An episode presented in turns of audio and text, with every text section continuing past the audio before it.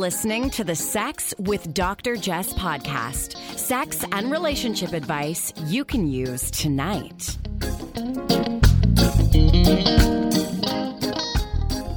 Welcome to the Sex with Dr. Jess podcast. I am Jessica O'Reilly, your friendly neighborhood sexologist. Thank you so much to Desire Resorts for your ongoing support of this program. Folks, check out at Desire Resorts. They have a number of clothing optional resorts down on the Mayan Riviera and international cruises throughout Europe and beyond. Clothing optional, couples only, highly erotic at Desire Resorts. Now, let's talk about dominance and a little bit about submission and what we can learn from DOMs, and in particular, one DOM. This week, I received a question from a listener asking about how to be a better Dom. So she writes My husband says he wants to play the role of a submissive and wants me to be the femdom, but I don't know where to start. To give you some background, I'm a stay at home mom, and he's a pretty big business owner in our community. So, joining me today to talk about being a Dom, a femdom, is New York based Lola Jean, sex educator and mental health professional. Thanks for being here. Welcome, Lola Jean. Hello, happy to be here. Awesome. Now, you are a pro Dom you're also a fetish wrestler. I hope we have time to get to that. I follow you on Instagram and I, I love some of those fetish wrestler pics. But let's start with Prodom. Can you explain to us what a Prodom does? Yeah, so Prodom is just another shorthand uh, for professional dominatrix.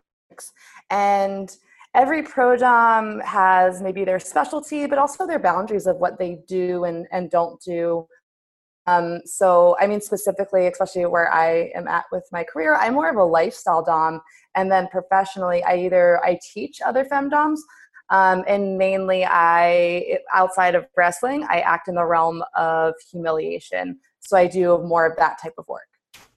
Okay, great. I'd like to talk about all of those things. So let's start with lifestyle dom. What does that mean? Yeah, so lifestyle dom is um, I dom not in a professional setting, so not for a money exchange, but someone that I may have a relationship with. Um, it may be sexual, it may be non sexual, but it's more for the enjoyment of it. So I like to put it in a way with, with professional doming, like I wouldn't do it if there weren't money involved, um, but I'm also not only doing it for the money. Okay. Whereas with a lifestyle doming, there's an investment I have with that person um, that doesn't have that relationship. Okay, so can you give us a picture of what it means to be a dominant in in a lifestyle role that is that is sexual, and then maybe an example that is non-sexual? Yeah, um, so kind of with with both of those, there it's it's a huge trust aspect, and that's one of the things that I really like. It's the same reason that I really like pegging. It's that it's a huge trust aspect, and I feel like every person is like a puzzle that I have to figure out. And it's almost as if I'm helping them grow and helping them find acceptance uh, in this side of themselves that's very vulnerable. And then there's this immense uh, power and responsibility in having in having that control and and taking care of them afterwards and and making sure that they're having an experience that's good for their personal growth so in a in a private relationship um, it's the difference between the professionals like i'm i mean i'm taking time to learn about each person to make sure i can tailor it best to them um, and what also is fun for me. But I'm, there's way more investment with a personal relationship. And there's like more on both sides in that i want something to be pleasing for them but also in to service me and my own interests and my own needs. So it's still fun for me in the professional setting. Um, i really do like being creative and using words and degradation, um, humiliation, and those pieces. But for personally, there's certain things that I wouldn't do professionally. Of like, I'm not to have somebody like go down on me or potentially like wear uh, like chastity or a butt plug for me. That's more fun uh, so chastity is when a male would have their uh, cock locked up in a cock cage, uh, often with a lock, and then the dom has the key, and that's like this huge like power play trust play thing for me and i get off on ego tripping and power tripping and that wouldn't satisfy me with a client because i don't have this prior care and relationship Okay, so if they're in, if their penis is locked away and you have the key, would this be only during a sex scene or could this be throughout the evening? Would they have to come to you and ask to have it unlocked if they had to go pee? Uh, well, actually, with chastity devices, you can pee with them on. Um, they just prevent the penis from being erect um, and making it kind of. One of my um, former subs, he said it, he would only take it off to work out because then it was uncomfortable. But it really depends on the person. Some people want to be wearing it for like months, and other people, it's more like for a week or just the idea of it, or even like they have the key, but they need the permission from the Dom to get the key. Um, but it, like all these things, like it's really dependent on the person. Someone might not want to do chastity at all. Um, like an example of things that I like where my submissive didn't. So I had one submissive who was really into severe, severe humiliation um, at the time more than I was like comfortable with, but I was uh, dipping my toes into that water. And I, I also really like uh, cock and ball torture. That's something that's very fun for me. And I was doing that to him, and I could kind of tell him like, you don't really like this, do you? And he was like, no, but like you really do. It's like, well, but then it's just not as fun. Like it's not fun to kick someone in the balls if they don't like it. Then it's just mean. Then it's just straight up mean. Okay, so yeah, we should talk about consent from from the onset. So you're talking about all these concepts, and we've really just dove right in. Yeah. These, these are relationships that you've cultivated over time. And can you talk about what the process of cultivating and continuously checking in and renegotiating on consent might look like? Yeah, absolutely. So a lot of it is, um, I mean, I feel like we see these things sensationalized in the media, and we think so much of it is like on the job, whereas professionally it is. You have the session, you find out things beforehand. Um, but in a lifestyle sense in relationships, I feel like 80% of the relationship and work that we do is communication. And it's testing things out verbally or via text um, or Skyping or whatever that may be, and testing things out and seeing how they respond to them. Um, and even like having that, it doesn't have to be a physical in person interaction. Um, most of it can even just exist in a virtual and digital space, and that can be a, enough for both people. Um, but these these conversations always happen, and it's something too where you can kind of put something out there, see how they're responding to it, or when you do something, kind of gauging their nonverbal reactions, but also checking in of just like, what did you think about that? Was there anything that surprised you? Um, was there anything you didn't like? What intrigued you? What do you think you might want to try again? Um, but even more so, it's like all this period, I call it like doing research, taking inventory, filing things away of different types of information um, when you're asking questions. And I can talk all about questioning techniques for for beginners. But in getting all this information, you're understanding where their interests lie, where their boundary lies. You're building this entire map that you can play between. So it's it's never wise just to kind of go into something of like when you were saying what the reader asked beforehand. Um, to just be like, okay, I want to be submissive and you and I want you to be dom. Let's go try it. It's like that's absolutely no information. Like there's nowhere to go from there. Uh, there's just so many different aspects of mental. What is how is it setting the scene? Even if you're going to do like a role play thing, there's so much work that goes into that that we just don't see because it's behind the scenes. Okay, so if we go back to this listener who has a quite a broad question, right? There's not a lot of information there. Where should she even begin if her husband has just said, I want to be submissive, you be a femdom. Clearly they're, you know, vanilla, and I don't use that word in a pejorative sense at all, but this is new to them. What are the questions and discussions they should begin with? Yeah, so one of my favorite um, techniques that I, I, teach in my, my intro to femdom classes um, and that I use myself is the que- uh, questioning technique.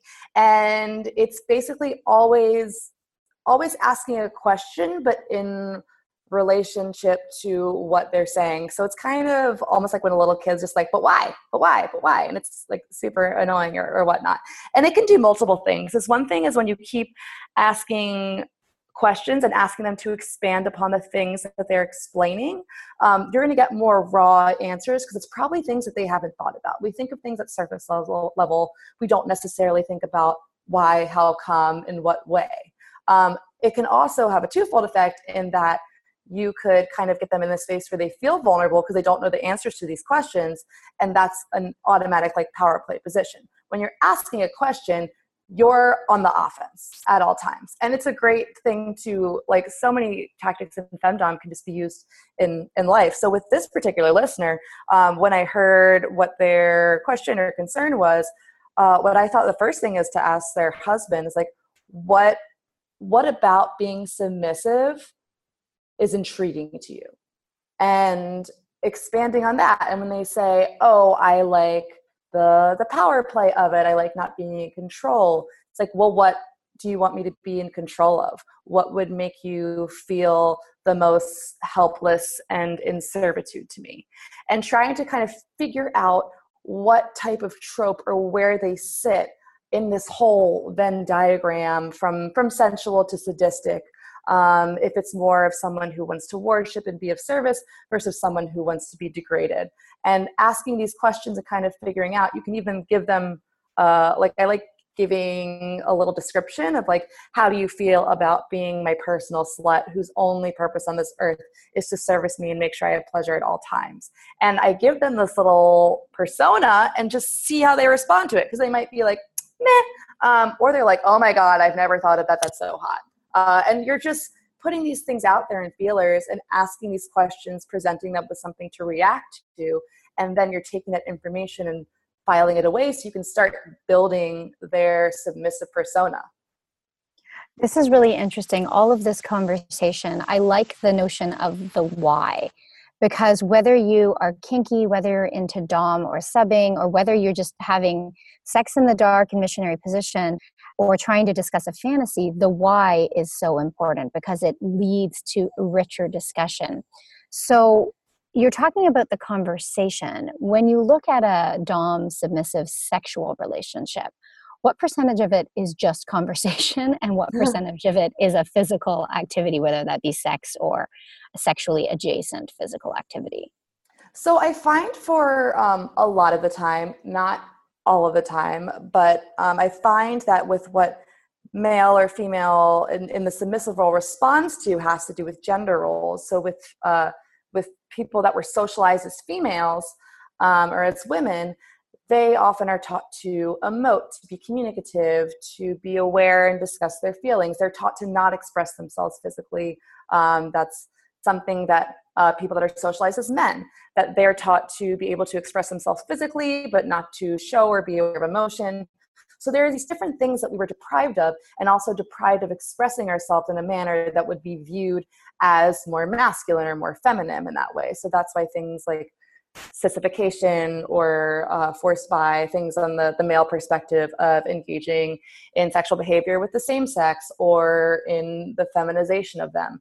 These that's why these things tend to be attractive because it's things that we're deprived of. So i find oftentimes um, humans that are socialized as women tend to like more of the physical aspect respond to that. That's why impact play tends to be again not all the time tends to be something that more women gravitate to with that nature. Whereas men on the other hand they are very visual creatures um, but i find that the verbal is something that they respond to most in that way. So i feel like it's a little bit different um, with, with male versus female um, as terms of how what percentage of the time is actual conversation.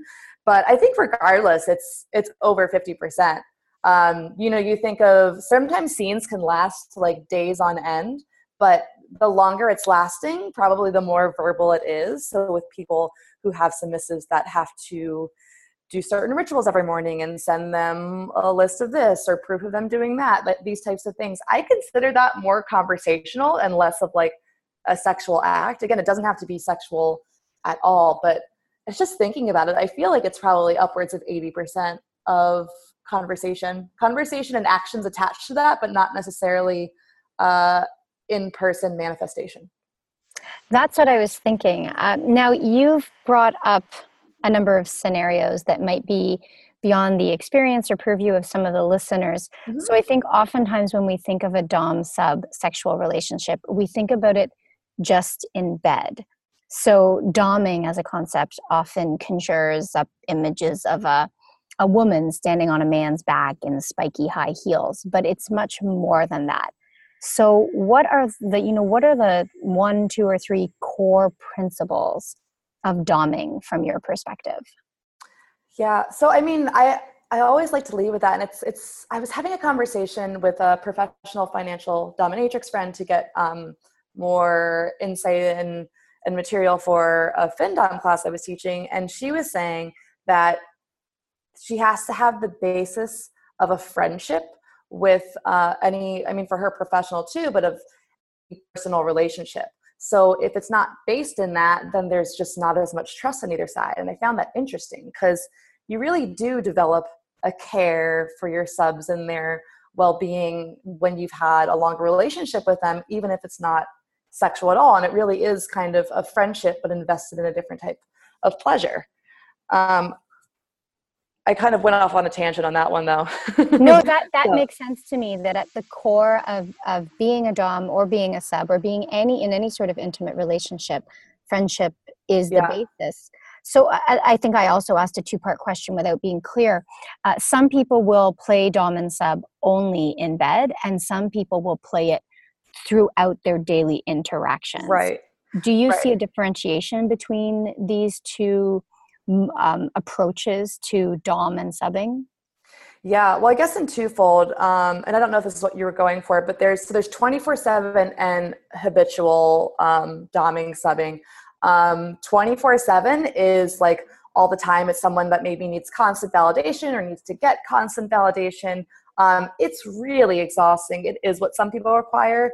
Um, it's not what some people are capable of giving or want to do, where there isn't necessarily a beginning and an end and set boundaries to when a situation starts and ends. I don't recommend that for beginners at all. I think it's something that you'll find that you either like or are drawn to, but I feel like that's really in that's like really hardcore lifestyle and that's probably in the minority of people that practice kink. Whereas habitual, it could be, it doesn't have to exist in a certain space. It could be in coitus, it could only be in foreplay and sexting. Um, it, it doesn't have to have a specific place where it lives, but you can decide where it begins and ends. And oftentimes, when we have a distinct beginning and ending, it makes us more, more willing to succumb to the process and let ourselves be able to enjoy and release, um, knowing that it's going to have an end and we go back to normal humans, normal Lola, not goddess Lola type of a thing. That that makes sense to me to kind of break it off in pieces of, especially if you're new to it. Uh, now, you cover this range of topics and you've dropped a bunch of terms that I'm sure not all people understand. Uh, you mentioned uh, CBT, cock and ball torture, you mentioned mm-hmm. humiliation, and you mentioned sissification, especially in the context of the feelings and roles which are sometimes deprived for, mm-hmm. for people who are socialized as men.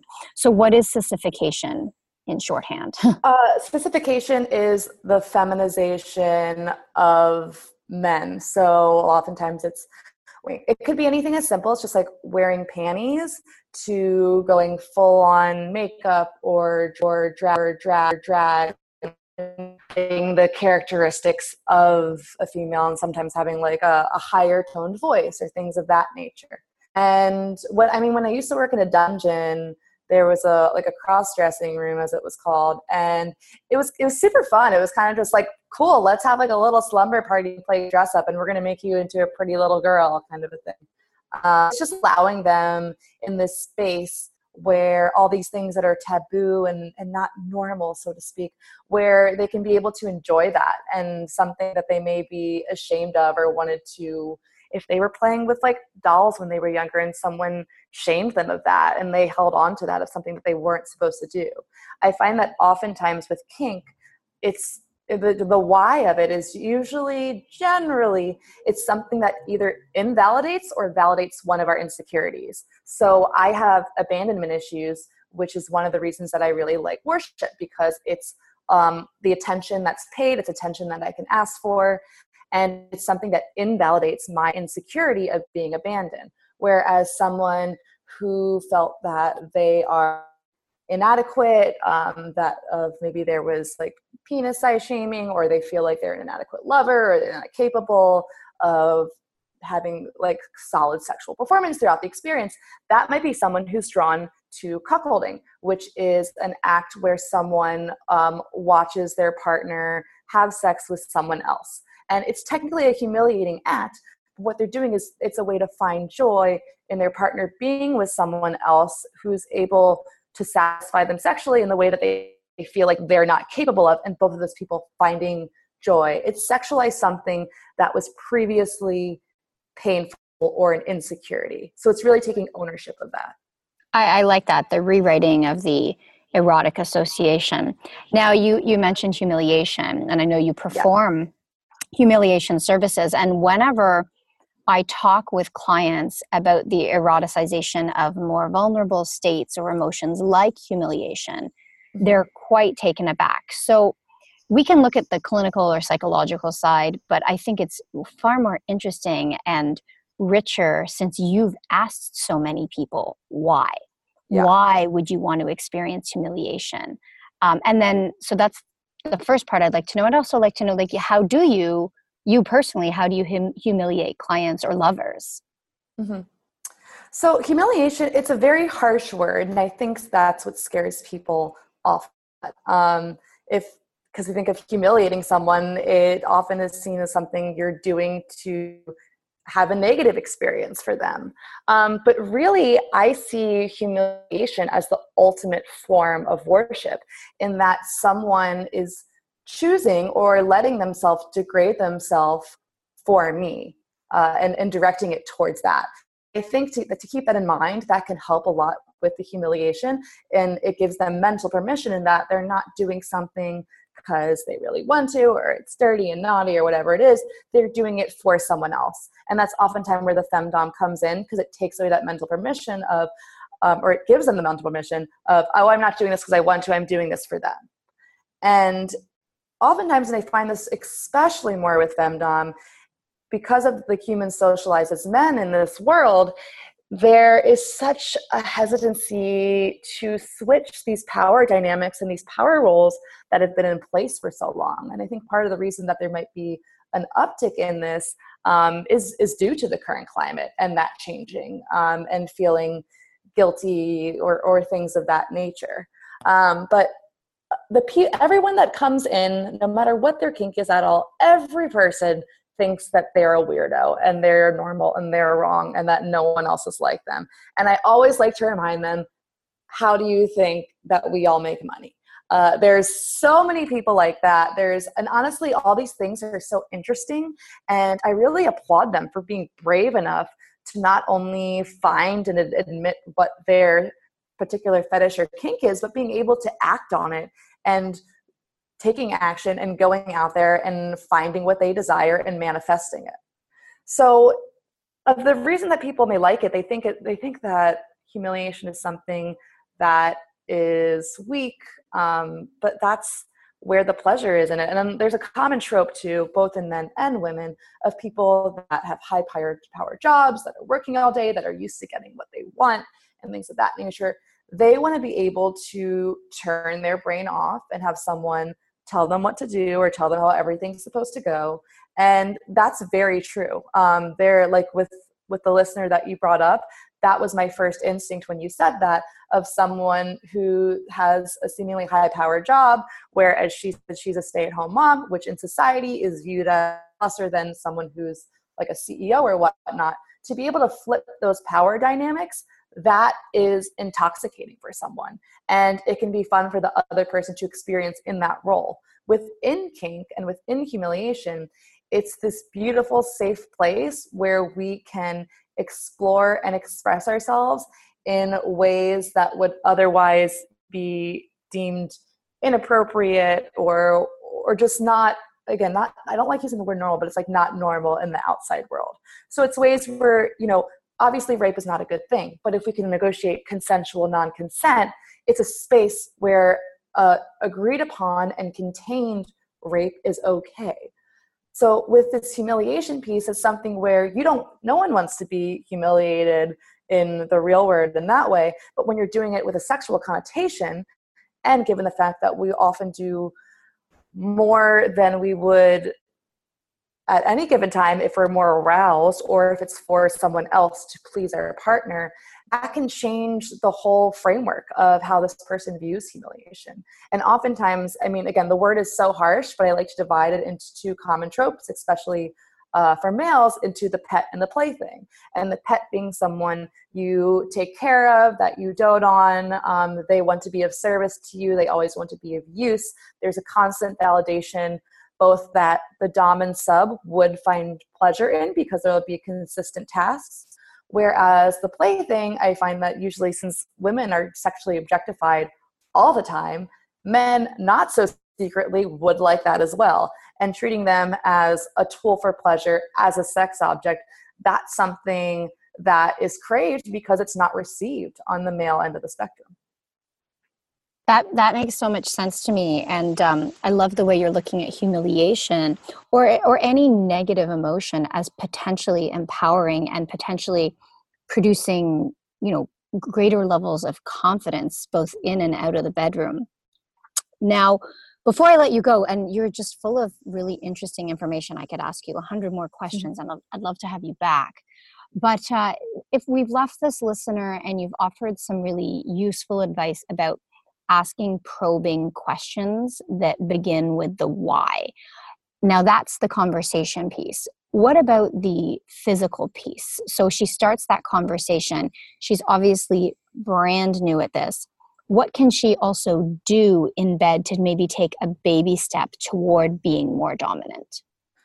Well, I guess one piece too, and she already has this working to her advantage. She's a stay at home mom, meaning she's a mom. And I always tell people to dom like a strict mom, and that silence is power. In silence, we often find that awkward and try to fill gaps with conversation.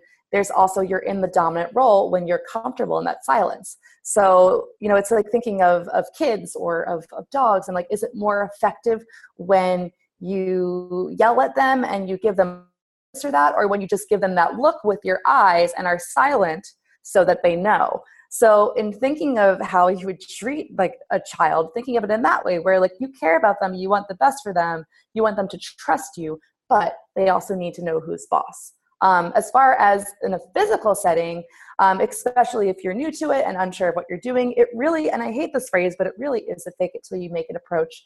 Um, you don't have to know what you're doing but it's about taking that time being able to think about it, not feeling like you have to react immediately, and ha- being conscious of your partner um, and of where they are mentally or physically and where you're taking them. Um, a way to put yourself an advantage in them at a disadvantage are things like sensory deprivation.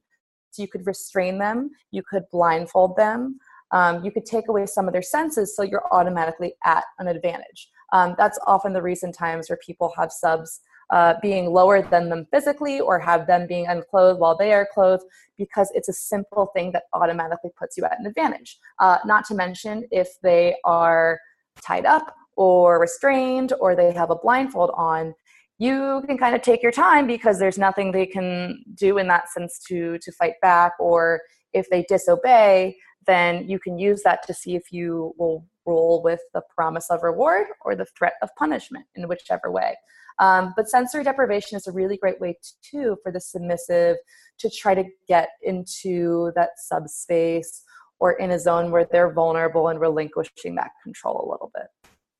I like that. And I think a blindfold sometimes is passed over as too amateur or too vanilla, but the power of depriving them of one sense so that they do not know what is coming next is you know really favors the dominant. So you've you've given her a number of suggestions. First, the conversation. Second, the use of silence and facial expressions, and then thirdly, this starting just with sensory deprivation and positioning yourself. So I think that's really useful.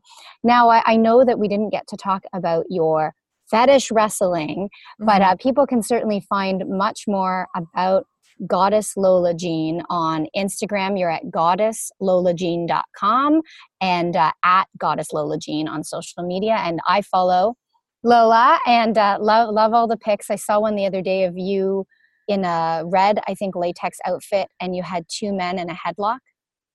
Uh, oh, I guess it looks like a headlock. I did a, a humiliation scene uh, for Math Magazine, which is a feminist porn magazine, for their release party um, I try to use performances a lot to evoke uh, fantasies or unknown kinks in people, and I think it worked.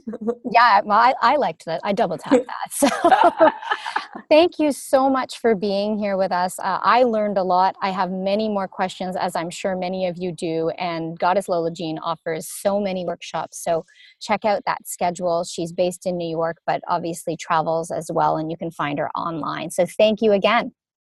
Absolutely. Thanks for having me. Have a great one.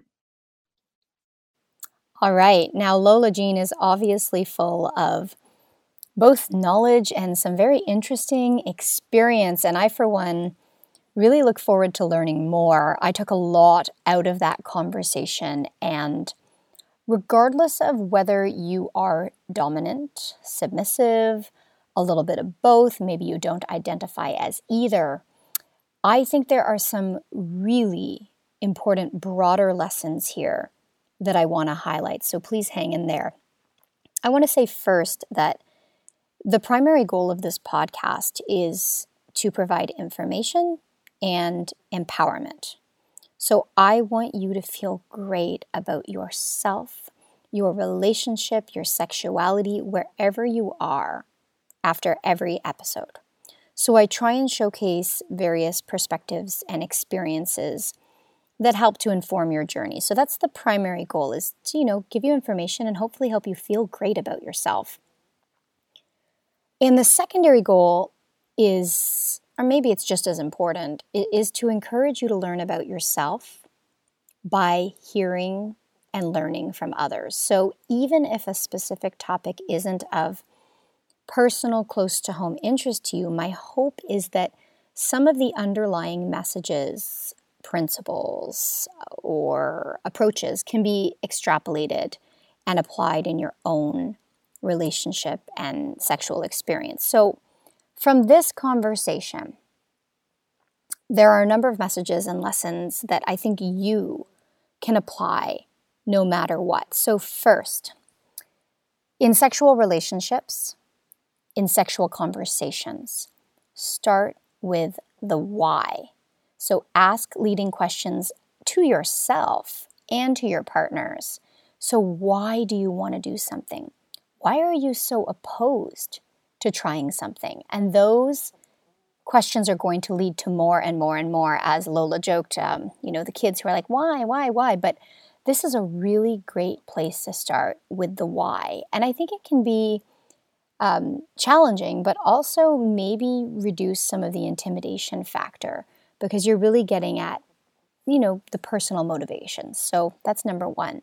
Number two, what I took out of this conversation is a reminder that it is common and normal to be turned on by elements that we're deprived of. So Lola talked about it from a gender role perspective. But I think it's really useful to think about some of the feelings or experiences that you have either been deprived of or you have, through your own self selection or self censorship, you've avoided. Maybe you've been told you weren't supposed to feel a certain way or explore in a certain way. So let's lean into those elements that are generally a part of our own deprivation instead of avoiding them.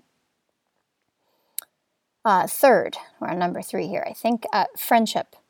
Friendship is at the core of trust and care in all relationships. So, if you're in a relationship or if you're getting into a relationship, worry about the friendship first. Some people think that sex is the key to a happy relationship, but in most cases, you really need to cultivate the relationship and friendship first and then work on the sex. And you can't neglect one or the other, but friendship is the foundation. Fourth, this was very interesting to me. Set time limits on new sexual experiences. Lola mentioned that when we delineate the beginning and ending of an experience so that we know what and when to expect it, it lets us enjoy and succumb to the process and increases the likelihood that we'll bother to try something that is new or intimidating or edgier.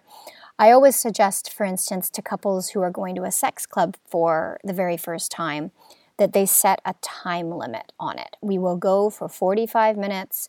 Maybe you set your alarm or a watch, but I think that this beginning and ending of a process in terms of time can be really useful, especially if you're new to a sexual experience.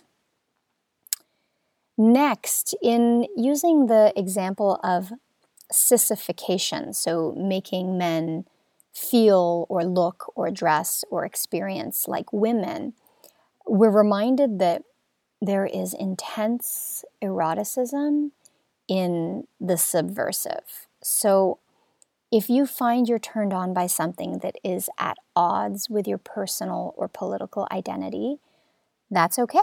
You can be uh, a radical feminist and be submissive to men. Because sex is a form of escapism and i think that's an important message that that we can all you know remind ourselves of. And uh, next i think maybe i'm on number six here. Rather than pretending your insecurities don't exist look for positive ways to invalidate those insecurities.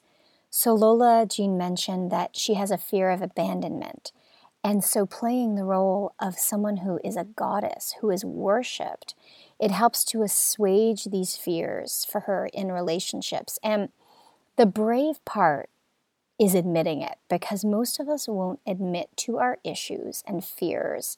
And not only does this denial ensure that we won't ever resolve them, because you can't resolve something if you won't admit it's there, but we may also be missing out on pleasure opportunities, as Lola, Lola demonstrates in her real life.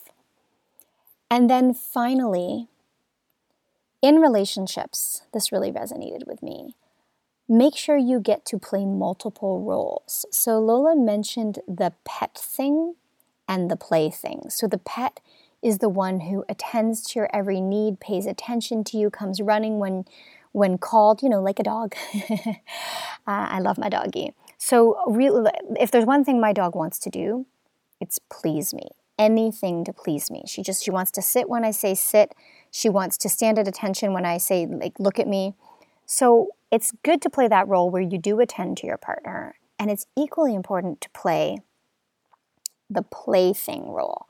So that's the opposite. That's the one that gets all the attention, that gets doted on. And I think about this with regard to gender roles, this being particularly relevant.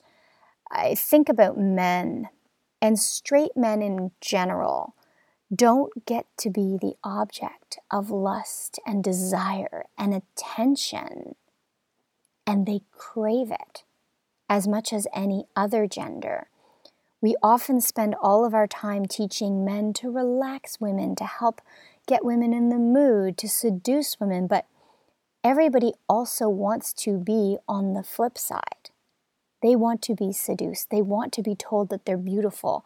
Uh, I, this applies, you know, human needs are human needs. There is individual variation, of course, there are going to be exceptions. But if we determine human needs and make assumptions based on what's between your legs alone, we are missing out on so much. And so the flip side of men being deprived of lustful attention is that women become so accustomed to being objectified, which is exhausting, and being lusted after, that in long term relationships, when our partners don't behave this way, when our partners don't treat us as objects, because of course they see us as human beings and equals and whatnot, Oh, and I always tell people that you, it's okay to objectify your partner as long as you know in real life you you respect them. But when our partners don't act this way, when they don't approach us with undying lust, it leaves us wondering if we're lacking in the the physical beauty department. And I see this often. I think I've dealt with this myself. And that's a whole other topic, actually. Maybe I will talk about that in, a, in an upcoming episode. But it is okay to look at your partner like an animal, like a piece of meat or soy, if for the vegetarians, I always joke, tofu. So, yeah, so, so play both roles. I got a little bit off there, but play the pet and play the plaything, the pet thing and the plaything. And I love the way Lola Jean put that. So uh, I'm going to stop there and say thank you so much for joining me, for joining us. Please share this episode, subscribe, and follow along. I am at Sex with Dr. Jess on all social media, and you can find Lola at Goddess Lola Jean. Thank you so much, folks. We'll be back again next Friday, 9 a.m. ish, with our weekly episode. Have a great one.